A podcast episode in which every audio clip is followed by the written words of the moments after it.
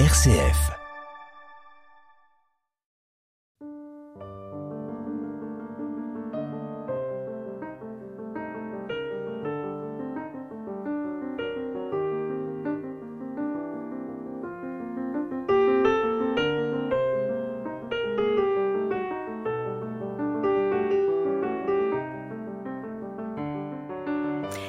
Les éditions du Peuple Libre publient un bel essai dont Pascal David, notre invité, est l'auteur. Euh, il est consacré cet essai à Simone Veil. Simone Veil, un art de vivre partant de catastrophes, transformer nos manières de penser et de vivre.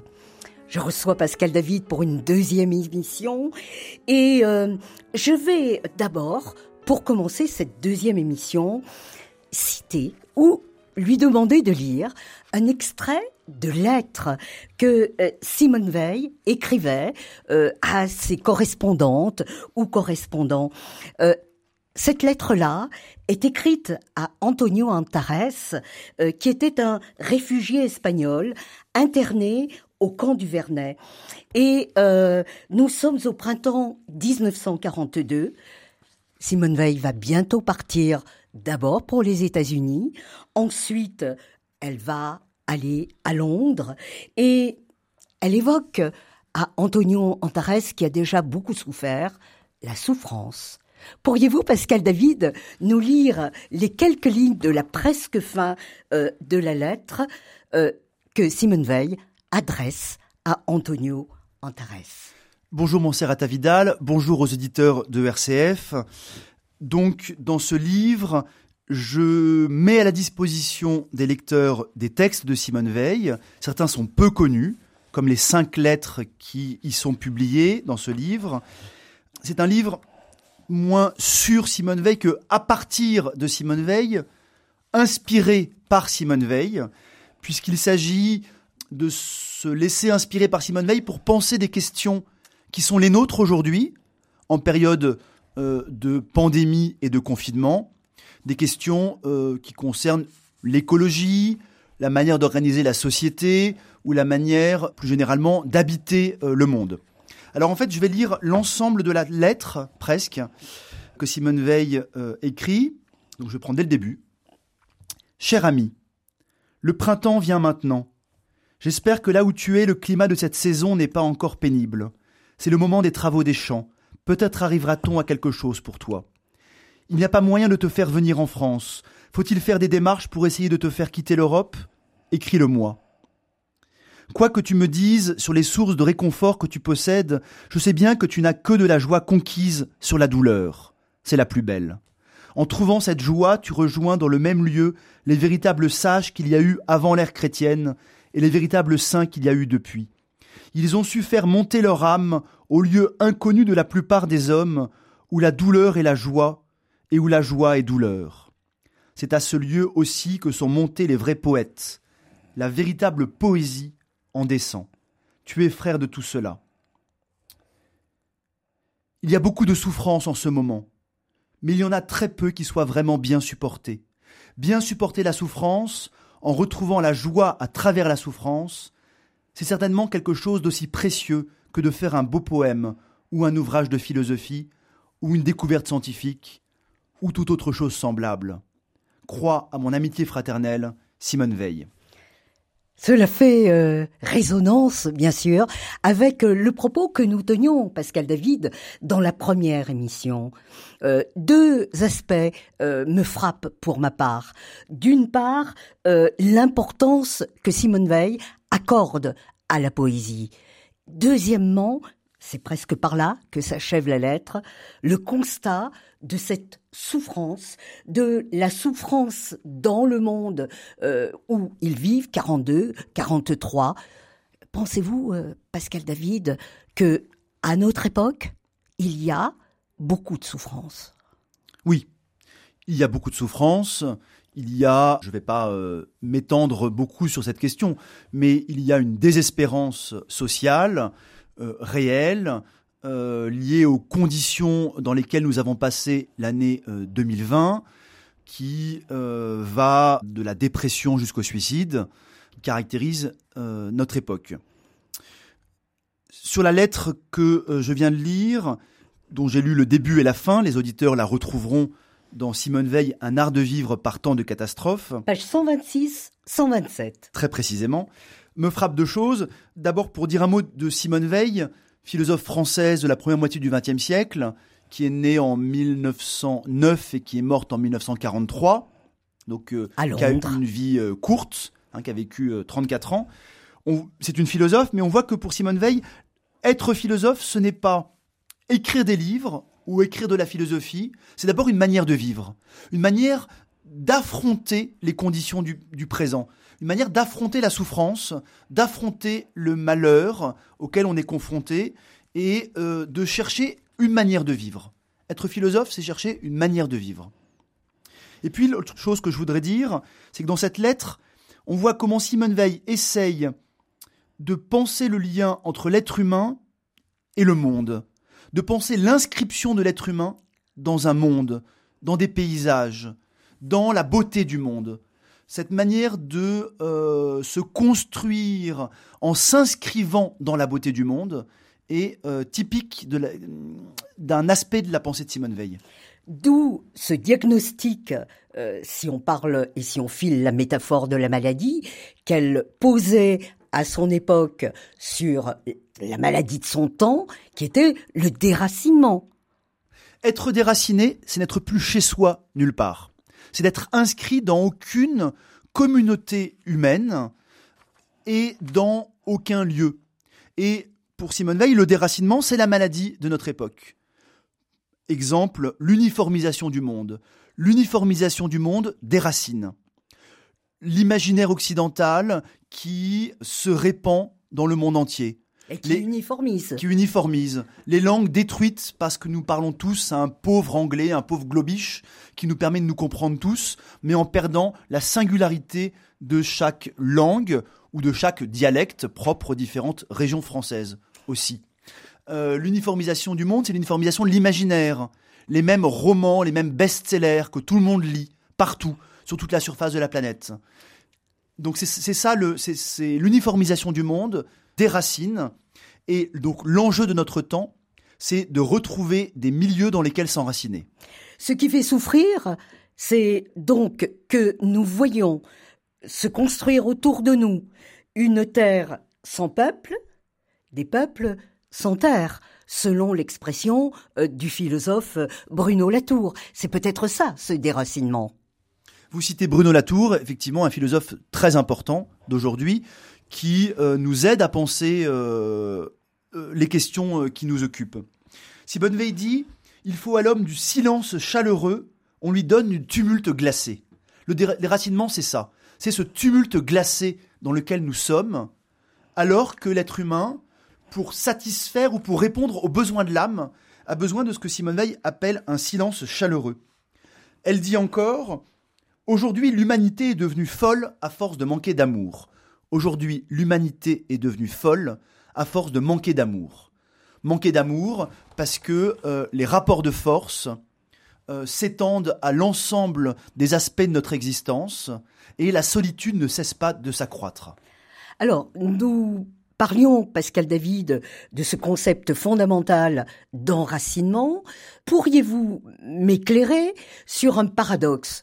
Est-ce que l'enracinement euh, n'est pas aussi porteur d'enfermement? Je sais que vous allez me répondre non, mais la tentation est grande aujourd'hui de nous enfermer dans nos frontières, dans notre ville, dans notre maison, pour échapper justement à cette angoisse que génère cette période de crise. Alors là, dans ce que vous évoquez, il ne s'agit pas d'enracinement, mais de repli sur soi, de repli identitaire sur soi.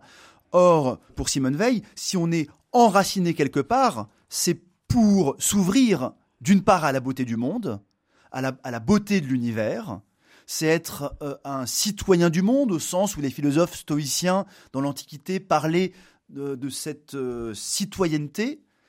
Et puis, c'est pour s'ouvrir au bien qui est hors du monde, qui vient nous inspirer et euh, nous éclairer. Il ne s'agit pas d'être enraciné dans un pot de fleurs. J'emprunte l'expression à euh, Claudel, puisque effectivement l'enracinement est un mot équivoque. Il a été utilisé par Barès, par exemple, euh, pour penser clôture sur soi, la fermeture des frontières. Mais Claudel dit, Barès est enraciné, mais enraciné dans un pot de fleurs. Or, il ne s'agit pas de cela. Il s'agit, en s'enracinant dans un milieu, de s'ouvrir au monde entier et de se laisser euh, inspirer et renouveler par les autres milieux je vois euh, une illustration de ce que vous dites dans l'amour, dans la compassion, dans l'attachement que portait Simone Veil dans des temps euh, terribles euh, à la France, sans qu'elle fût pour autant nationaliste. Et elle avait une sorte de tendresse poignante pour cette chose belle, faite de petites patries, des régions qui lui donnaient justement euh, accès à une forme de beauté.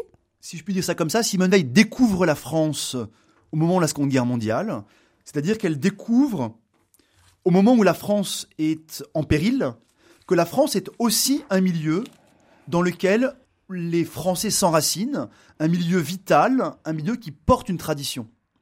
Être un être humain, c'est s'enraciner dans des milieux. La région est un milieu la Flandre, l'Occitanie, la Bretagne, la Corse sont des milieux. Le milieu national est un milieu. L'Europe est un milieu.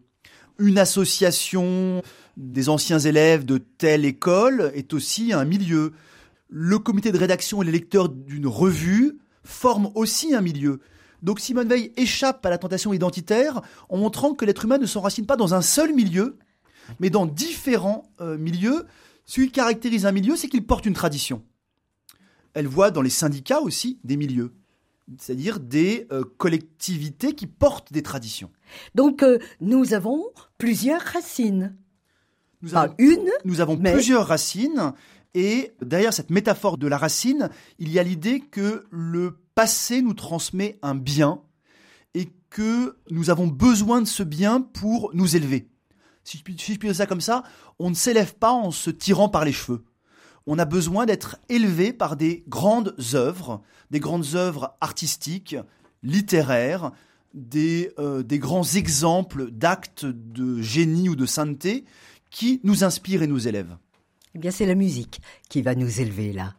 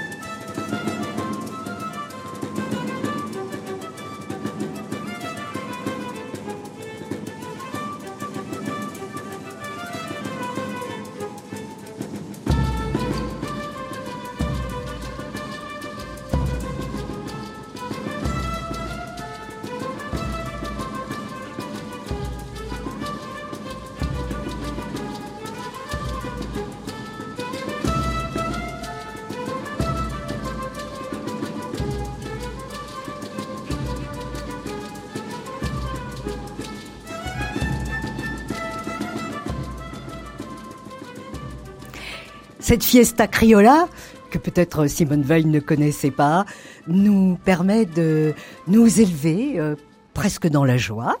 Et je voudrais, Pascal David, revenir à cette idée euh, de milieu, mais euh, en prenant la traverse de la beauté.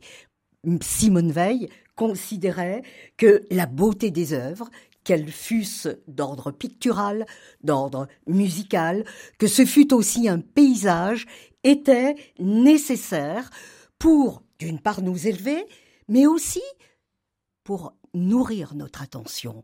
Voilà un autre concept important. La beauté, c'est tout simplement ce qui retient l'attention. C'est ce qui arrête le regard, arrête même le corps. Euh, imaginez, vous euh, marchez, vous êtes en voiture en Bourgogne et vous voyez une église romane, et l'église romane euh, retient votre attention parce qu'elle est belle. Ce qui est beau, ce n'est pas de la matière, mais c'est la forme, c'est l'organisation de cette matière qui provoque cette beauté. Si vous passez à côté d'un tas de pierres, vous ne vous arrêtez pas, le tas de pierres, le tas de pierres ne retient pas votre attention. Alors que l'Église romane retient votre attention. La différence, ce n'est pas dans la matière, dans les deux cas c'est de la pierre, mais c'est l'organisation, la mise en forme. Pareil euh, entre euh, des tubes de peinture euh, ouverts qui dégoulinent et une toile de Van Gogh. Une toile de Van Gogh, c'est la mise en forme de la peinture. Donc, il s'agit d'organiser le monde de telle manière qu'il soit beau, c'est-à-dire qu'il retienne l'attention, qu'il permette cette capacité proprement humaine qui consiste à faire attention. Cette capacité est en péril aujourd'hui. Je voudrais insister un instant sur euh, sur ce mot d'attention. Oui, vous êtes enseignant, hein, Pascal David. Vous avez affaire. Euh, J'enseigne la philosophie au lycée et à l'université. Voilà, donc vous savez ce que c'est que ne pas retenir l'attention ou au contraire la retenir. Oui. Et euh, les études scolaires, si elles ont un intérêt, c'est moins d'apprendre des connaissances, de toute façon les élèves oublieront euh, l'été suivant, mais c'est de développer la capacité à faire attention. Développer la capacité à faire attention, euh, c'est un exercice, un exercice spirituel qu'il faut reprendre et qui euh, permet de développer une capacité que l'on peut exercer aussi bien dans la contemplation de la beauté que dans la résolution d'un problème des géométries, ou que dans l'attention que l'on porte euh, aux autres êtres humains que l'on a autour de soi. Euh, c'est cette même capacité qu'il faut apprendre à développer et qu'on peut orienter vers quelqu'un qu'on ne verrait pas sinon par terre dans la rue, ou même vers Dieu. Qu'est-ce que c'est que prier? Ce n'est pas autre chose que faire attention. Faire, attention, à euh, l'objet, un objet d'attention qu'on appelle Dieu et qui euh, advient parce que l'on y fait attention. Et l'œuvre d'art, donc, aussi participe de cela. L'œuvre d'art participe de cela. L'œuvre d'art euh, a l'avantage de retenir spontanément notre attention. Parce que la beauté retient l'attention. Parce qu'il y a une mise en ordre. La beauté, à la fois, suscite le désir. On désire euh, une œuvre, être devant une œuvre belle. Et en même temps, l'œuvre belle nous retient, nous maintient à distance, L'œuvre belle, on ne veut pas la détruire, on ne veut pas la transformer. Et donc vous voyez qu'il y a toute une éducation éthique qui passe par euh, l'œuvre belle. Alors Simone Veil n'est pas la première à dire ça. Rilke dit des choses euh, fondamentales sur euh, l'usage éthique de la beauté. Et l'œuvre d'art, les œuvres d'art, peut-être aussi nous permettent-elles d'échapper à la finitude et à la fragmentation du temps. Elles euh, nous permettent d'entrer dans une permanence, peut-être. Les œuvres d'art constituent notre monde commun le plus sûrement. Si nous vivons dans, en commun avec d'autres dans un monde, c'est que ce monde nous a été transmis du passé. Or, ce qui nous est transmis, c'est des œuvres d'art qui sont euh, des, euh, des acquis pour toujours, comme disent les Grecs. Alors, les œuvres d'art, mais aussi, vous parliez tout à l'heure, j'aimerais qu'on y revienne un tout petit instant, euh, parce que c'est parfois difficile euh, de comprendre ce que cela représente pour des auditeurs qui n'en ont pas la pratique, ces exercices spirituels. On connaît bien sûr les exercices spirituels euh, pratiqués par les jésuites. Pour Simone Veil, par quoi passait l'exercice de cette attention, l'exercice spirituel? Les exercices spirituels, ce sont euh, des pratiques que mettent en œuvre déjà ou d'abord les philosophes grecs qui permettent une transformation de soi et une amélioration de soi. Je vais prendre des exemples extrêmement différents les uns des autres, mais euh, résoudre un problème de géométrie, contempler le Saint-Sacrement euh, l'hostie consacrée, distribuer des, des cafés au SDF le matin dans la rue, ce sont des exercices spirituels, c'est-à-dire des pratiques qui permettent de s'améliorer, qui permettent de s'ouvrir au bien et de s'orienter de plus en plus résolument vers euh, le bien absolu, qui pour Simone Veil n'est pas de ce monde, mais peut venir s'incarner à travers chaque être humain dans le monde. Attendez, je, voudrais mieux, mieux le dire, puisque faire de la philosophie, c'est aussi apprendre à chaque fois mieux dire ce que l'on veut dire. Le bien est contagieux. Le bien est contagieux. Je prends un exemple. Si vous retenez la porte du métro à quelqu'un, il va à son tour la retenir, ou en tout cas il va être attentif à la retenir à celui qui vient après. Les actes de bien que nous faisons permettent d'inscrire du bien dans notre monde. Un monde qui est spontanément dominés par les rapports de force. Autre concept fondamental, bien évidemment, euh, dans l'œuvre de Simone Veil. Ce n'est pas pour rien euh, qu'elle euh, qu'elle a traduit l'Iliade. Oui, tout à fait. elle voit dans, dans l'Iliade, ce texte grec, description implacable des rapports de force qui structurent le monde. Pascal David, Simone Veil s'est rendue à Assise. Elle est allée à la rencontre du Poverello et elle défend pour elle-même, et je dirais bien au-delà d'elle-même, de sa personne, euh, ce qu'elle appelle la pauvreté, qui est bien différente de la misère. Pouvez-vous nous dire ce qu'est euh, pour elle cette voie franciscaine de dépouillement, mais aussi en quoi aujourd'hui, où nous avons pléthore de biens, euh, en tout cas dans nos milieux et dans nos sociétés, ce que pourrait être euh, une voie semblable à celle-ci. Merci pour votre question, Montserrat Vidal. Euh, je pourrais que esquisser une réponse. Je consacre tout un chapitre euh, de mon livre Simone Veil, un art de vivre partant de catastrophe, à ce que j'appelle la voie franciscaine, trouvant dans François, François d'Assise une attitude spirituelle qui permet de sortir, pour dire d'un mot, la société de consommation, ou l'accumulation des biens pour retrouver un autre rapport au monde. Car ce que propose François d'Assise au XIIIe siècle, c'est une manière de vivre ouverte à la beauté du monde, mais qui se fonde sur une pauvreté euh, effective, une pauvreté euh, réelle. Et euh, la voie franciscaine est une manière de reconstruire aujourd'hui, en contexte écologique, nos manières de penser et de vivre. Donc, pauvreté dépouillement et pas misère, mais possibilité par ce biais-là d'accéder à la création. D'accéder euh, à la création, d'accéder aux, autres aussi, puisque c'est une proposition de fraternité, de fraternité qui est mise en, mis en œuvre dans cette, euh, ce, ce, que j'appelle la voie, la voie franciscaine. Et aussi vous me direz si je me trompe dans cette lecture, possibilité en se dépouillant de tout ce qui est inutile ou superflu, de sortir euh, de l'enlisement euh, qui euh, parfois est aussi provoqué par cette accumulation d'objets autour de nous. Qu'est-ce qui caractérise François d'Assise? Mais il n'est pas le seul, c'est qu'il s'écarte. Il s'écarte des habitudes de son époque, il s'écarte des manières de penser et de vivre qui sont euh, celles de son époque. Il invente du nouveau. Il invente une nouvelle manière de vivre. Or, Simone Veil nous dit, c'est de cela que nous avons besoin aujourd'hui. C'est euh, de nouveau. C'est de euh, réinventer nos manières de penser et de vivre. Et Simone Veil, comme François d'Assise, comme d'autres génies, lorsqu'on prend le temps de méditer leur vie et leur œuvre, lorsqu'on prend, prend le temps d'y faire attention, euh, ouvre en nous des, des coïncidences, des, des, propositions pour transformer ces manières de penser et de vivre.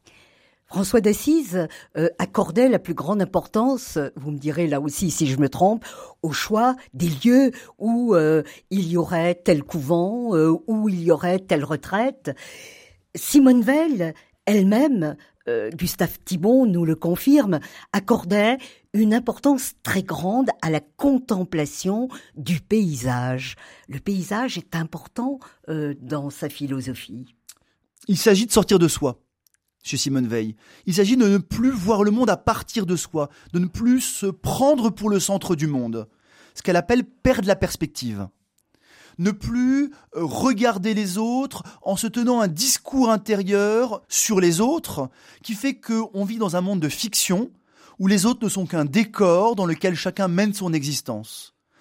La beauté, euh, pour revenir à ce thème-là, euh, suscite en nous de la joie. La joie, c'est ce qui nous sort de nous-mêmes, c'est ce qui nous fait accéder au réel. Tout le parcours de Simone Veil, son parcours spirituel, consiste à passer du rêve, de l'imaginaire, de la toute-puissance, de la toute-puissance qu'on exerce aussi sur euh, le monde lorsqu'on en fait un objet à exploiter, pour s'ouvrir à la réalité, s'ouvrir à la réalité des paysages, des autres, de la beauté du monde, et s'ouvrir à ce bien absolu qui vient nous éclairer. Et pour autant, ce n'est pas un au-delà qui préoccupe Simone Veil, c'est bien ce monde. Ah, c'est ce monde-ci, il s'agit de vivre vraiment maintenant, ici. Ici et maintenant. De vivre vraiment, j'insiste sur cette expression.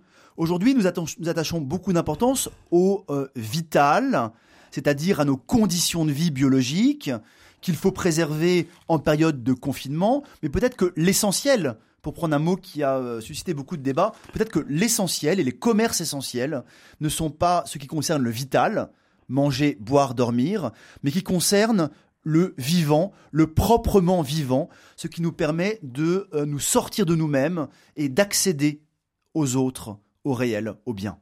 Pour l'entendre, euh, dans ces cahiers euh, que vous avez bien sûr travaillés, Pascal David, vous citez euh, cette phrase L'objet de ma recherche n'est pas le surnaturel, mais ce monde. Oui, tout à fait. Cette opposition? Oui. Le, bien, le bien est là pour nous éclairer, mais ce qui concerne Simone Veil, ce qui nous concerne, ce que j'essaie de penser dans ce livre, c'est une manière de réorganiser euh, le monde qui est le nôtre aujourd'hui, d'affronter le présent. Cela nous ramène le fait de parler de paysage, euh, de parler euh, de poésie, à cette notion d'attention, dont vous disiez tout à l'heure combien elle est importante, et parce que Simone Veil nous éclaire pour notre présent et qu'elle irrigue aussi peut-être la création d'aujourd'hui, il y a Philippe Jacotet, nous citions tout à l'heure euh, euh, René Char. Il y a le poète Philippe Jacotet avec ses paysages, avec figures absentes. Mais je voudrais surtout que nous terminions cette émission par un mot sur l'œuvre de Jean-Jacques Rousseau. Ah. que vous citez longuement. Euh, je cite Rousseau, non pas le Rousseau du contrat social, et, non pas la pensée politique de Rousseau, mais le Rousseau des rêveries du promeneur solitaire, le Rousseau qui, en Suisse, sur l'île de Saint-Pierre, au milieu du lac de Bienne, découvre une euh, manière de, de réinscrire son corps et sa vie dans un paysage. Et j'ai eu l'occasion d'aller euh, sur les traces de Rousseau, euh, sur cette île, et je le raconte dans, dans mon livre. Puisque c'est la fin de cette émission, je voudrais remercier Loïc Joncheret, mon éditeur, avec qui j'ai travaillé à euh, l'édition de cet ouvrage, qui n'aurait pas existé sans lui. Et c'est moi qui vous remercie, Pascal David, pour ce bel ouvrage que vous publiez donc aux éditions Le Peuple Libre, un art de vivre par tant de catastrophes et aussi un art de lire pour échapper autant de catastrophes. Merci aux auditeurs de RCF, merci Montserrat Vidal.